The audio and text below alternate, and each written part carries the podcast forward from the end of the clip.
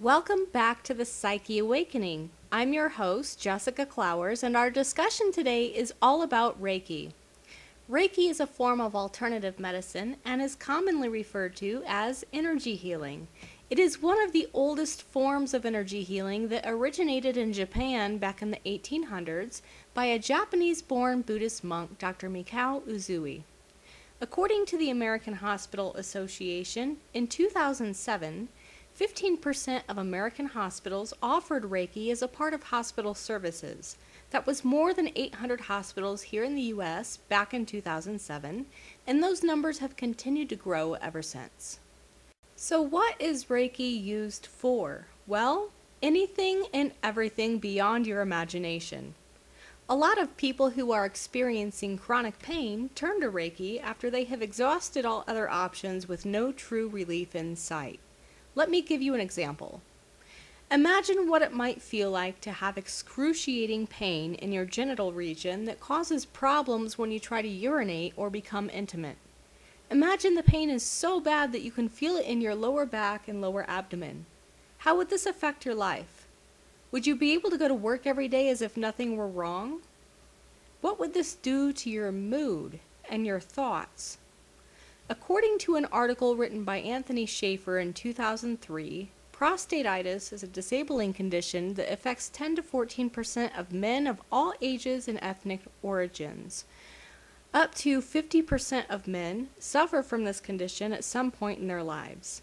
Prostatitis is the most common cause of urinary tract infections in men and leads to approximately 2 million visits to the doctor each year here in the United States. Prostatitis is not always curable, and the painful effects of this condition can lead to erectile dysfunction, infertility, depression, and anxiety, along with many other symptoms. According to a research study conducted by the Prostatitis Foundation, 78% of participants reported experiencing some degree of depression, and 5% admitted to having thoughts of suicide. I have a client who has been diagnosed with prostatitis and came to me as a skeptic who was willing to try anything to relieve some of his pain. On a scale from 1 to 10, with 10 representing excruciating pain, he had reached that level 10. I suggested distant Reiki and scheduled him for seven consecutive days of treatments. In that seven day period, his pain level went from a 10 to a 1. Those are amazing results. This is just one example of how distant Reiki can help with chronic pain, and Reiki is universal for all different types of physical conditions, not just prostatitis. So, what else can Reiki do? Well, here's an interesting story for you, and it really has nothing to do with physical or emotional health. About six months ago or so, I spoke to a lady who had been charged with a hit and run. Her story was that she was stopped at a red light, waiting to make a right hand turn. Just as she was clear to proceed, a teenage boy darted out into the intersection on his bicycle. Her car tapped the bicycle and he fell off his bike. She got out of the car to see if he was okay, and he said he was fine, got up, and walked his bike back to the sidewalk.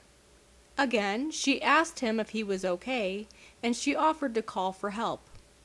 Another boy he was with yelled at her and said he said he was fine. You can go now. The lady proceeded on to her destination. She later received a phone call from the police department claiming that she had hit a minor, there had been injuries, and she had left the scene of an accident. A witness got involved before speaking with either party and called the police. The teenager changed his story, claiming the lady did ask if he was okay, but left before he could respond to her. The lady who hit this boy has a clean driving record and no criminal history. She was facing a $450 fine and a hit and run misdemeanor charge on her record. This lady came to me with faith and hope. She had been drugged through the court for five months over this issue and was getting ready to go to trial. She had been praying for the judge to see the truth, but the prosecution kept insisting they have a case every time her attorney tried moving to dismiss. We did one distant Reiki session on her the day before her trial. and the following day she called to tell me the case had been dismissed. I could just hear the sound of relief in her voice. Something she had been worrying about for so long had finally vanished out of her life. Now, is it possible the case would have been dismissed without the distant Reiki session? Yes, it is. The woman had been praying for the judge to see the truth for the past five months. That could have had something to do with it. Reiki energy goes wherever it is needed. I, as a Reiki master, do not have to know where Reiki is needed for it to work. It just does, however, it is needed. Reiki only works for the better good of the person and for the better good of wherever Reiki is being sent, if it is sent to a location, for example. So if this woman came to me in deception, hoping that I would cast some magic spell for her, if she manipulated me the right way, it could have backfired on her. Reiki is not magic, it is life force energy. Interestingly enough, the judge did not seem to believe the excuses coming from the prosecutor and denied their request for a continuance before dismissing the case. Was it her prayers, Reiki, or both? I was having a conversation with one of my team members the other day, and we were talking about Lyme disease. I was sharing with her what methods seemed to work well during energy healing treatments, and she asked me if I would have any interest in conducting a research study for fibromyalgia. A 2009 research study performed by the Center for Reiki Research investigated whether Reiki is as beneficial as other treatments for fibromyalgia. Their primary objective was measuring pain. Their method was to initiate two treatments per week for eight weeks, or a total of 16 treatments. One group was treated with hands on Reiki with direct contact, and the other was treated using hands off treatments or distant Reiki. No other methods of energy healing were used during this research study, and their results showed zero effect on pain for both subject groups.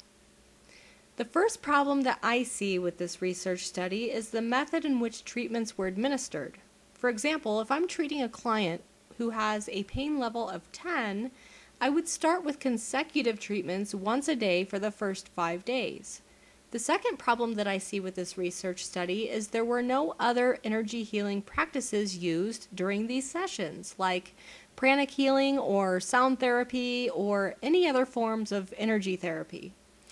What we do gather from this particular research study is that hands on and hands off Reiki techniques that were administered twice a week for eight weeks did not successfully relieve pain associated with fibromyalgia. My team member has proposed a new research study, and I have officially accepted her invitation. We are now looking for participants who are interested in taking part in this study. The purpose of this study is to investigate whether distant Reiki combined with other energy healing practices will successfully relieve chronic pain associated with fibromyalgia and prostatitis. Participants will be asked to participate in one 30 minute distance healing session each day for seven consecutive days.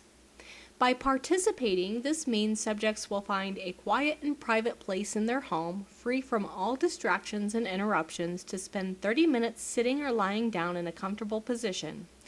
Participants will not be required to speak to anyone during this time. After each session, participants will be asked to submit an online feedback form that measures their level of pain and other associated symptoms. During the second week of treatments, subjects will participate in five 30 minute sessions and four 30 minute sessions in week three, finishing with three 30 minute sessions during week four. If you or someone you know might be interested in participating in this research study, please go to www.psycheawakening.com and click on the Research Study tab at the top of the page. Energy healing treatments do have positive effects on individuals who participate in recurring sessions. However, if you are considering energy healing treatments for chronic pain, I highly recommend consecutive treatments over sessions that are spaced out over a period of time. It is common for energy healing practitioners to recommend at least four sessions for best results. For chronic pain, I recommend completing four sessions in four consecutive days, as opposed to four sessions over the course of four weeks, and here's why. When a person is suffering from energy imbalances or blockages, it takes more than just one session to balance the flow of energy. When you are sick and you go to the doctor, your doctor prescribes medication in the form of antibiotics or whatever that is to be taken over the course of so many days, for example.